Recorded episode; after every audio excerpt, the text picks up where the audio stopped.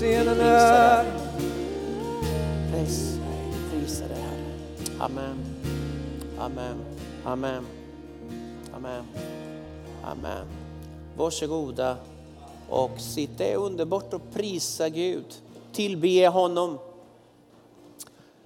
Och läste precis en text som är intressant, bara apropå något helt annat, i Uppenbarelseboken. I kapitel 8, i vers 1, det står så här, och att det blev tyst i himlen. Det blev tyst ungefär, det står så här, runt en halvtimme. Om Bibeln måste förklara att det blir tyst en halvtimme i evigheten, vet du vad det säger mig? Att resten var inte tyst. Om det blev tyst ungefär i en halvtimme, resten av evigheten var inte tyst. Varje profet, både i gamla och nya testamentet som fick se in i den himmelska världen, de blev slagna av en sak, att det inte var tyst att det inte var tyst. Det var röster, det var röster, det var en skara som inte kunde räknas. Det var änglar som hela tiden sa helig, helig, helig. Hela jorden är full av hans härlighet. Om det ska inte vara tyst i himlen och vi ska hamna där, det bästa vi praktiserade redan här. Tycker ni det låter logiskt? Jag har inget emot att vi mediterar, jag har inget emot att ibland behöver vi vara tyst och sådär. Men låt din röst få höras, för att detta är vad vi kommer att göra i all evighet. Prisa Herrens namn tillsammans med alla andra. Amen. Jorge Moreno heter jag, kallas George här i kyrkan och tillsammans med min fru Rosa, ni träffade henne alldeles nyss när hon var här, eh, är vi pastorer här och eh, eh, jag är också ansvarig för Ibios och Ibios är eh, vår bibelskola. Och eh, den här söndagen börjar de sin praktik. Härligt, så vi kommer att ha dem precis runt omkring vi kommer att se dem i välkomstteamet, vi kommer att se dem i förbönen, vi kommer att se dem i, i eh, barnlandet, i söndagsskolan. Vi kommer att se dem i Just Coffee när de serverar kaffe. Och så, de, de är runt och vi är så fruktansvärt glada för dem. Kan vi inte ge dem en applåd? En stor applåd till dem. Och det här betyder ni är så välkomna. Vi uppskattar er jättemycket. Med en sån ödmjukhet, med en sån passion, med en sån kärlek, med en sån längtan efter att få känna Gud. Det är, ni är ett föredöme. Visst är det det? Man har varit frälst i många år men man, ja, man blir så glad, man blir så inspirerad när man ser, när man ser dem. Och om du säger så här, men jag har inte gått Ibios, ja men då så. Du är så välkommen att ansöka till Ibios bibelskolan. Eh, det finns sju personer redan som har som har startat det här. Mm. Sju, vi har fått sju ansökningar och många fler kommer att bli. Så att om du är intresserad, prata med mig efter mötet eller ansök på ibios.se. Det finns ett stort behov av att förkovra sig i, i Guds ord, att veta mer, att eh, tillsammans söka Guds vilja. Och eh, vi har börjat med någonting, jag vet inte varför jag gör så mycket reklam för Ibios, men när jag är här, uh, vi har börjat med någonting som kallas för Ibios ambassadörer. Vi ska ha ambassadörer i andra kyrkor och det är före detta Ibios elever så i sina hemförsamlingar gör också lite reklam för Ibios. Och vi ska bli mer synliga på, i konferenser och sådär. Och vi får se eh, vilka idéer vi får angående det. Eh, vi har haft, det här är andra veckan eh, i bön och fasta. Och det har varit fantastiska veckor. Det har samlats många. Ljuger jag om jag säger runt hundra? Ah, lite, minus tio, plus tio, där någonstans. Runt hundra, runt 90, okej okay, jag vill inte ljuga, vi är i Guds hus. Runt 90, ja.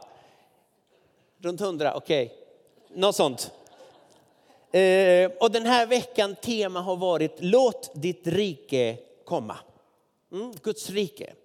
Och Guds rike är inte en geografisk plats utan Guds rike är det vi kan se Gud. Jag kan inte se vinden men jag kan se vad vinden gör. Samma sak är det med Gud. Man ser Gud genom det han gör. Och eh, vi har olika värderingar. Och genom dessa värderingar kan vi se också hur Gud, Gud manifesteras. Och idag, den här söndagen, är eh, bekännande ledarskap. Bekännande ledarskap. Det är värdering nummer sju. Och jag tänkte eh, prata om någonting som jag fick under de här dagarna. Eh, jag fick Johannes döparens namn, Johannes döparens attityd, ande i, eh, i det hela. Um, enligt Markus evangeliet, enligt Markus evangeliet började berättelsen om Jesus Kristus med ett budskap men också med en budbärare. Och vi kan börja läsa texten där. Markus 1, från 1 och framåt. Det står så här, här börjar evangeliet om Jesus Kristus, Guds son. Så står det skrivet hos profeten Jesaja. Se, jag sänder min budbärare framför dig och han ska bereda vägen för dig. En röst ropar i öknen, bana väg för Herren, gör stigarna raka för honom. Johannes döparen trädde fram i öknen och förkunnade omvändelsens dop till syndernas förlåtelse.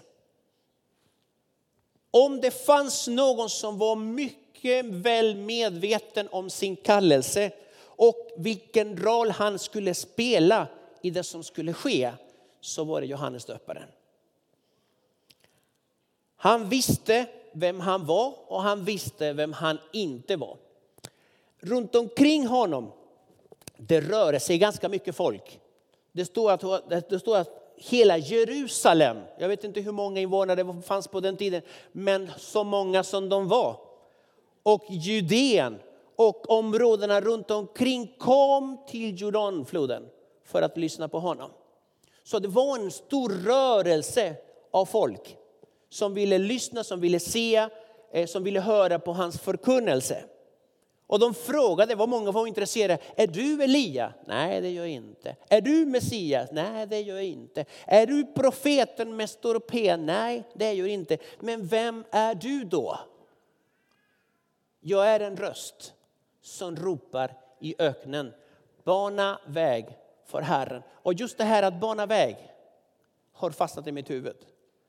Att vara en förelöpare, att vara en härold, att den som går före som annonserar Herren kommer. Herren kommer. Guds rike är nära. Att, bara väg, att bana väg för, för Herren. Jag tror att din kallelse ligger inte bara på Johannes döparen utan det ligger på var och en av oss. Att vi lever liv som banar väg för Herren. Jag tror att Gud letar efter ett folk som ropar Hosianna, Hosianna, välsignad är han som kommer i Herrens namn.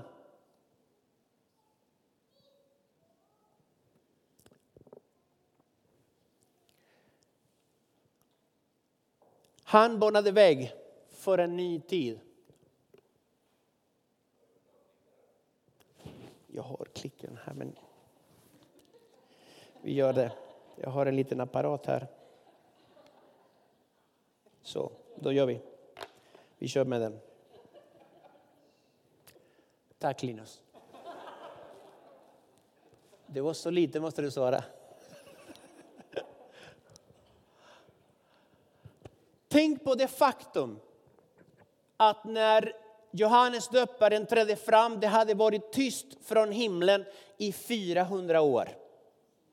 I 400 år hade det varit tyst. Gud hade inte talat. Sista profeten är profeten Malaki och det sista han säger det är att rättfärdighetens sol ska komma med eh, helande under sina sina vingar. Och han säger också att innan Herren skulle träda fram skulle en profet också komma. Så att det fanns redan profetier om detta.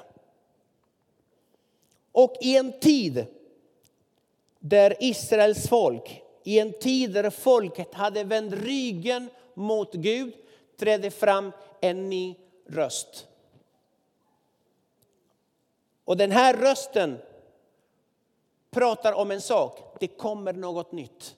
Det kommer, Herren kommer. Guds rike är nära. Han blev den sista rösten i Gamla testamentet innan Jesus skulle träda fram i den mänskliga historien. De som hungrade vid den tiden gick man, då gick man till templet för att komma i närheten av Guds närvaro. Guds närvaro var i det allra heligaste, in i templet. Men människor kom i närheten av templet. Men det händer någonting. Det händer någonting just vid den tiden när profeten Johannes predikar. Det är att folket istället för att gå till templet, de går till Jordanfloden. Man hör en ny röst, en röst som talar om en ny tid. Och jag tror att det är den här tiden också. I den här tiden behövs en röst som säger det kommer en ny tid från Gud. En röst som ropar i öknen. Sverige som är ett land som har vänt sin rygg mot Gud. Ett land som en gång var kristet. I den tiden, i den här tiden och i det här landet behövs en ny röst. Jag vet inte om det är din röst, men det behövs en ny röst som säger tiden kommer. Herren kommer. En ny tid från Gud. Någonting nytt som Gud vill göra. Och i Jesaja 43 står så här, tänk inte på det som har hänt. Bry er inte om det som förr har varit. Se, jag gör något nytt. Redan nu visar det sig, märker ni det inte? Jag ska göra en väg i vildmarken och strömmar i öknen.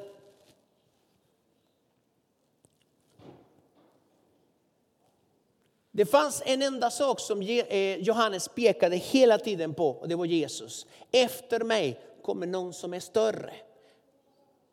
Blicka inte på mig. Det är han som kommer efter mig. Jag, jag förtjänar inte, inte ens knyta hans sandalremmar. Det är han som är Guds lam som tar bort all världens synd. Det är han som döper i helige ande. Det är han. Det handlar om honom. Det handlar inte om mig. Men det var hans röst som pekade på honom. Jag tror att det behövs idag en röst som banar väg för en ny tid från Gud.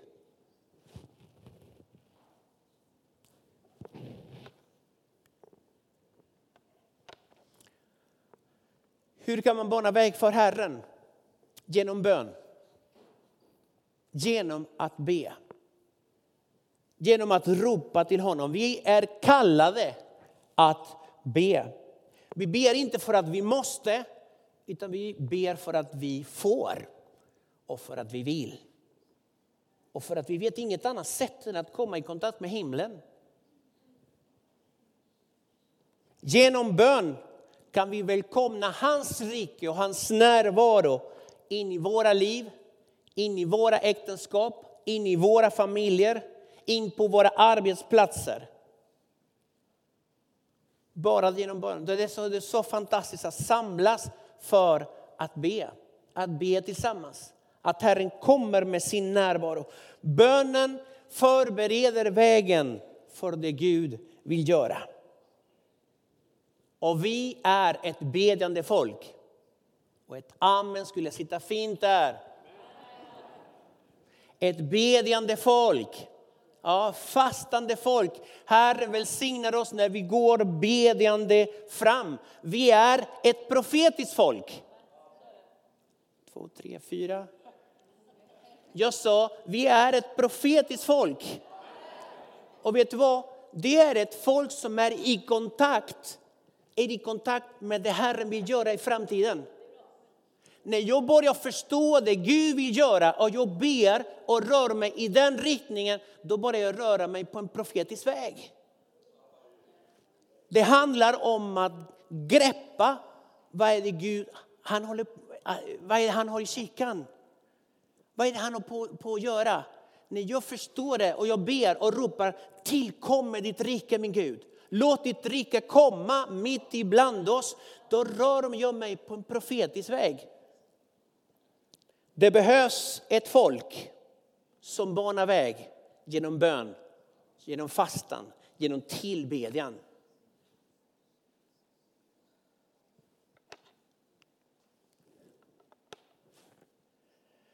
Att bana väg för de som ännu inte har kommit till tro. Vi är kallade att underlätta för andra att finna Jesus. Vi är inte kallade att vara ett hinder för dem. Det finns en berättelse här. Ehm, det finns inte texten där. Men det är när man bar fram små barn till Jesus för att han skulle röra vid dem och välsigna dem. Men det står så här i Markus 10. Men lärjungarna vissade bort dem. När Jesus såg detta blev han inte glad. Han blev oprörd och sa till dem, låt barnen komma till mig och hindra dem inte. Och jag tror att där du och jag kan också vara så här, vi som är Jesu lärjungar, att vi kan hindra människor från att finna Jesus. Och hur kan vi göra det? Genom det vi säger och genom det vi gör. Genom vårt tal och genom vårt beteende. Genom vårt föredöme. Tänk om de på jobbet kan säga så här, ja, han är duktig på att snacka, men när det är dags att jobba, då försvinner han. Det är den bilden de får av Jesus. Det är den bilden de får om kyrkan, det är den bilden de får om Guds rike. Men tänk om de skulle säga så här, ja, han gör mer än vad han snackar. När det är dags att slita, när det är dags att svettas, då är han där. Då är han först där och han är sist där. Ett föredöme.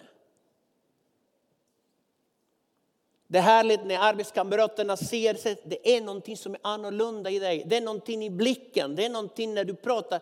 Det finns något där. Jag vet inte, jag kan inte sätta fingret på vad det är.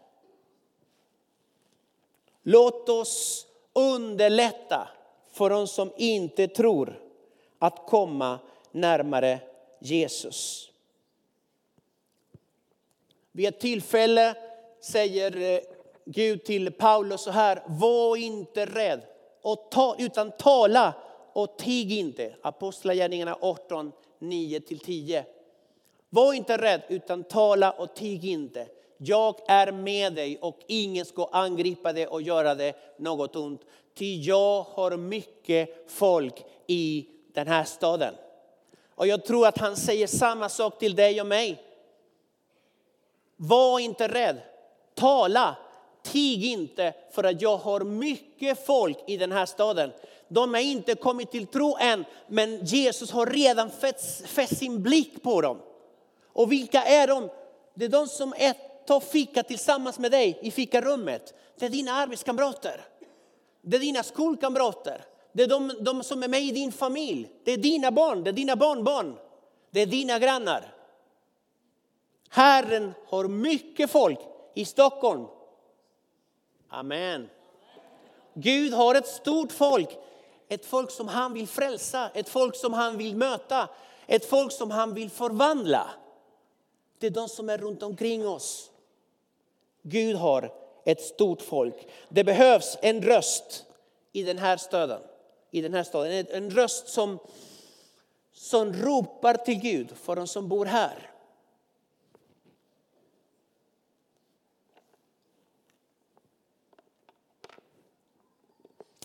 Vi är kallade att predika för andra folk. Det ligger redan i arbetsbeskrivningen när Jesus säger gå ut i hela världen och predika för alla folk. Jesus säger i Matteus 24, 14, och detta evangelium om riket ska predikas i hela världen till ett vittnesbörd för alla folk. Finns det några här som är från andra länder? Räck upp handen. Två stycken? Tre? Nej.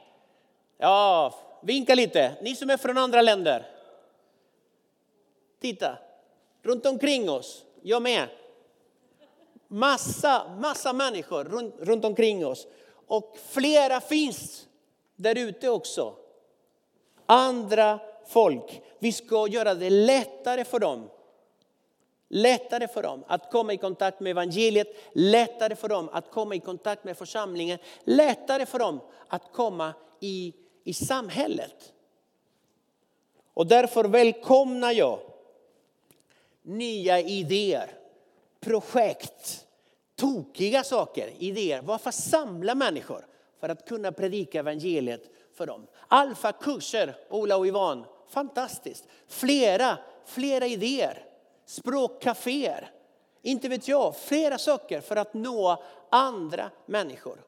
Vi är ett missionerande folk som når andra folk. Tänk när andra folk kommer till oss. Vilken, vilken möjlighet att nå dem med evangeliet. Till hans namn ska folken sätta sitt folk. Det hände mig för, för några veckor sedan. Jag skulle ha ett dopsamtal med en kvinna och kvinnan tog med sig två kompisar till dopsamtalet. Det var två muslimer. Jag tycker det var bara intressant, bara det var intressant. Två muslimer som kommer till ett dopsamtal. Och det enda jag pratade om Jesus. Bara Jesus för hela slanten. Och den ena kvinnan säger så här, jag har varit i er kyrka och jag förstår inte varför. Men det är någonting, det är någonting när man sjunger, det är någonting när man, när man, när man, när man, när man predikar, det är någonting i bönen, det är någonting. Och då sa jag, det, det brukar vi kalla det för Guds närvaro. Det man upplever. Hon blev berörd. Hon blev berörd i sitt hjärta. Och sen berättade jag det här för, för någon annan. Och då säger den personen, ja när man kommer i kontakt med Guds närvaro, då är man chanslös, då har man inte en chans. Men det är så. När man är hungrig efter Gud och kommer man i kontakt med Guds närvaro, det, som, det finns en attraktionskraft där. Jag vill, jag vill höra mer om Jesus, jag vill, jag vill be till honom, jag vill, jag vill komma i kontakt med honom. Detta är vi kallade till. Och vi har många vi har hela gudstjänsten på engelska, så den som kommer på eftermiddag. Vi har många, många människor från andra länder där. Vi har många iranska vänner mitt ibland oss. Den, väx, den gruppen växer mer och mer, det är fantastiskt. Vi har börjat för inte så länge sedan med spansktalande, eh, en spansktalande grupp där det samlades 25 stycken, bara sådär. Det kommer att samlas igen, vad är det, lördag den 26. Ja, det är fantastiskt. att samla människor från andra folk. Det behövs en röst som ropar till andra, andra folk.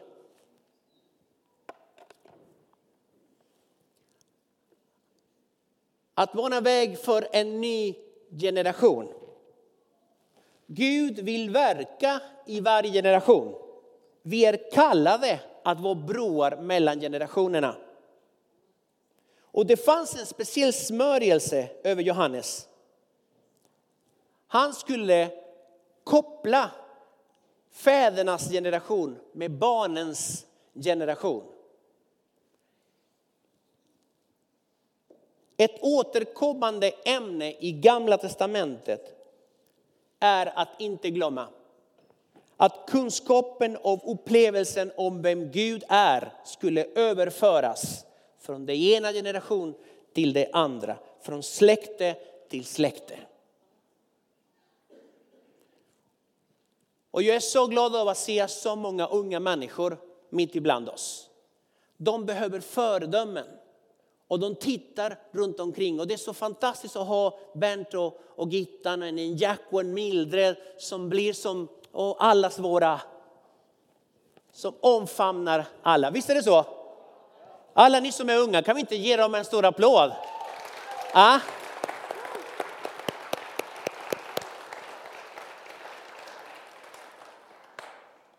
Det behövs broar mellan generationerna. Inte den här, ah, de äldre de fattar aldrig någonting och de äldre, ah, de där de fattar aldrig någonting. Utan tvärtom, vi välsignar, vi välsignar varandra. Och vi är broar mellan detta. När Gud presenterar sig för Mose, jag tyckte det är intressant.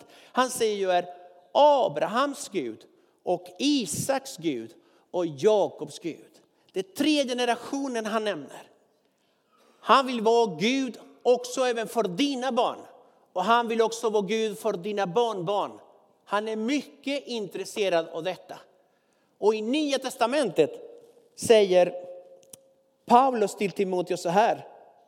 Jag tänker på den uppriktiga tro som finns hos dig och som först fanns hos din mormor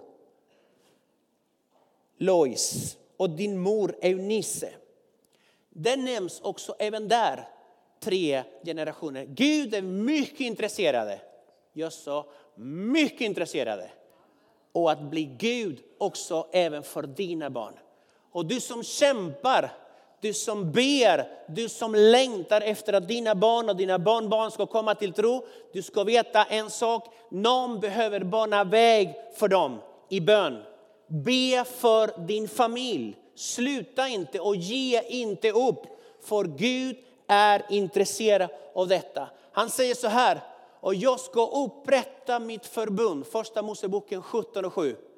Jag ska upprätta mitt förbund mellan mig och dig och dina efterkommande från släkte till släkte. Ett evigt förbund. Jag ska vara din Gud och dina efterkommandes Gud. Bana väg för dina barn och dina barnbarn. Bana väg för de som kommer efter dig. Gud är inte bara intresserad av din frälsning utan människor som kommer att bli påverkade av det. Hela din familj. Så du kan säga också som Jesua, jag och hela mitt hus ska tjäna Herren.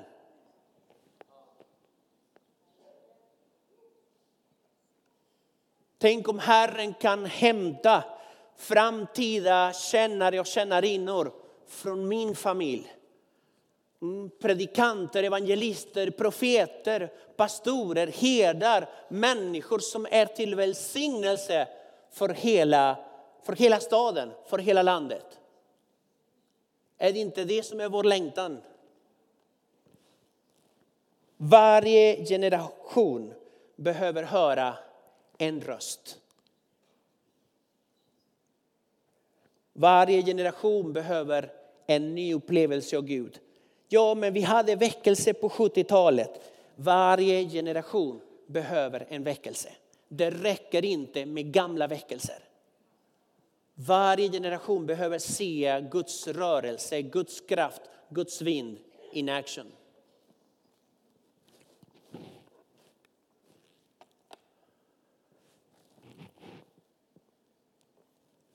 Det sista jag ville prata om är att bana väg för Guds rike och Guds välsignelse. Att förbereda för Guds välsignelse i våra familjer, i våra äktenskap, i våra skolor, på våra arbetsplatser, i vår församling, i vår stad, i vårt land. Gud vill göra mer än det vi har sett. Vill du ha Guds välsignelse i ditt äktenskap? Okej. Okay. Tack älskling, du är så fantastisk. Jag vill ha, jag vill ha mer av Guds välsignelse i mitt äktenskap. Vill du ha det? Sluta att klaga på den du är gift med. Var det för hårt?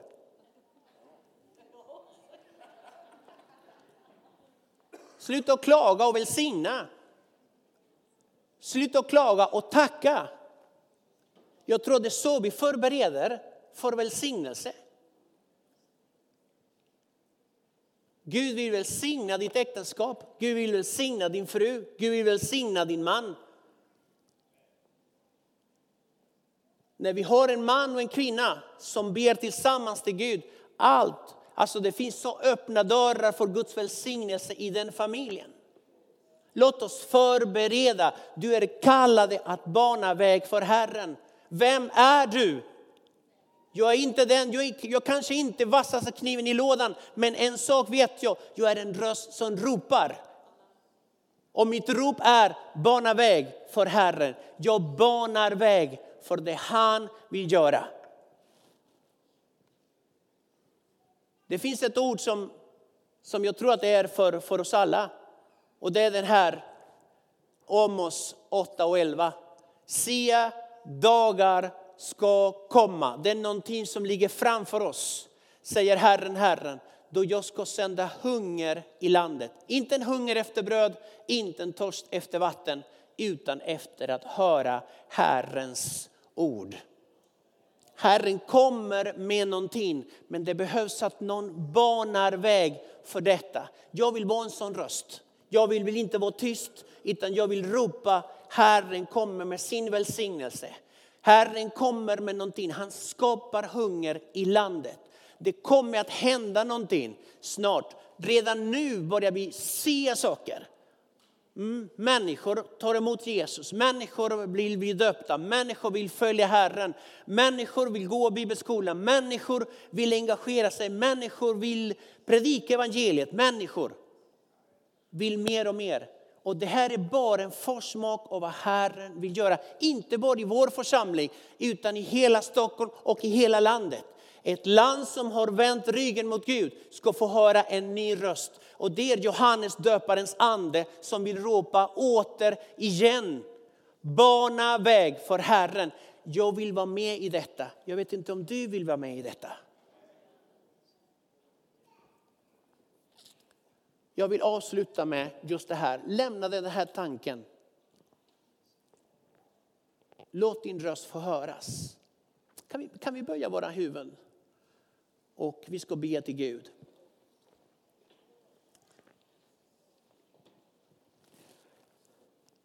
Och det är framförallt till dig som eh, har inte har Jesus in i ditt hjärta. Du har hört om Jesus, men du har inte bjudit Jesus in att komma in i ditt hjärta som din Herre och Frälsare. Du har möjligheten idag att göra det. Snart kommer vi att, eh, att öppna altaret här för förbön. Liksom vi kommer att be för olika behov.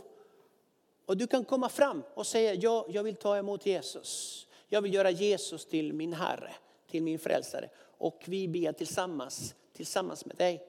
Men just nu jag vill jag en bön för alla ni som känner en kallelse från Gud. Du upplever att den sista tiden Gud har varit på dig och kallar dig att vara en röst. Att bana väg för Herren. Och jag tror att 2019 är en sån, ett sånt år där Gud talar ännu starkare. Om du känner det, om du känner kallelsen att komma närmare honom, att, att att han får använda dig ännu mer. Du kan räcka upp en hand inför Herren och säga Gud, jag vill vara den rösten. Den rösten som du använder i den här tiden. Jag kanske kan inte mycket, jag kanske är inte den mest frimodige, men jag Gud, jag vill att du ska använda mig. Jag vill att du ska använda min röst. Och jag vill be för, för er. Jag vill be för er, för det, ni som vill bana väg för Guds rike, ni som vill bana väg för era familjer, ni som vill bana väg för en ny generation, ni som vill bana väg för andra folk, ni som vill bana väg. Herre Jesus, jag tackar dig. Jag tackar dig min Gud för att du är så stor, för att du är så mäktig, för att du är så nådefull min Gud. Du ser alla människor som räcker upp sina händer just nu Herre. Som ett tecken på, de säger, här är jag min Gud, använd mig. I en tid som denna min Gud. Man upplever som att man går i öknen, men i en tid som denna säger vi till dig Herren, här är min röst min Gud. Jag vill ropa till dig. Jag vill bana väg för dig min Gud, för din välsignelse. In i våra familjer men också även i våra, på våra arbetsplatser och i vårt samhälle min Gud. Här är vi min Gud. Här är vi Jesus. I Jesu namn. Amen. Amen. Vi ska